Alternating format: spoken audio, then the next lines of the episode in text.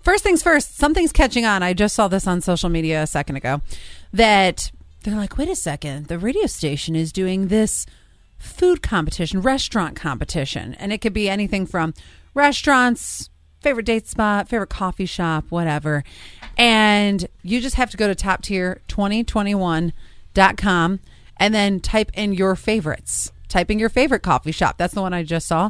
Uh, type in your favorite ice cream place because I know people are visiting the, well, they will be this weekend.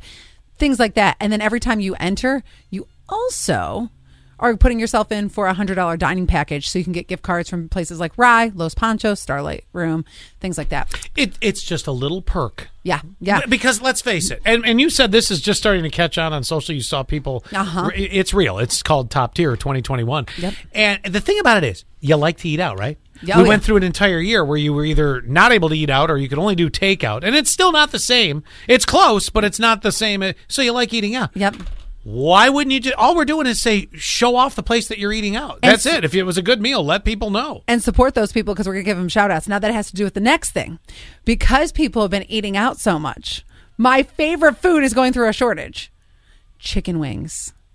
People, so Well, Oh, they say this every year at the Super Bowl. Oh. no, too. th- I know, I know, I know, I know. Do you do you But- think there were less chickens because of the No, pandemic? it was the Suez Canal. No, I'm just kidding. It Yes, wasn't. that's no, it. That wasn't. damn boat. No, no, no. What it was is so it, it usually goes like this. You'll have a shortage a little bit around Super Bowl time. Yes. but then it's fine. It kind of evens itself out. But because we still have been eating out so much, and the one thing that translates pretty decently in carryout form is chicken wings.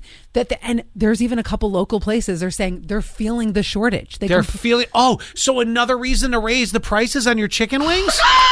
I'm just Probably. saying. I'm Pro- just saying. Being from Buffalo, I still remember that's- ten cent wing night. Wing night. Then y'all that thought was, it was like in 1996. shut your hole. Then you say. then you think that twenty five cent wing night's a good deal. What's it going to be now? Dollar wing night, please. You know, I don't even I don't even know what prices of chicken wings are because it's my favorite. So I pay not that I pay whatever, You don't but bat an eye. I don't. Yeah. But Elbow Room and Harry's Inn are two places that they say they are feeling the effects of this shortage. Well, elbow room. I have a way you can solve this problem. Take off the flaps. sell those to the people that actually want them. I want the option because they God they have good wings. The flavor of the wings are outstanding. But can we finally get on that menu?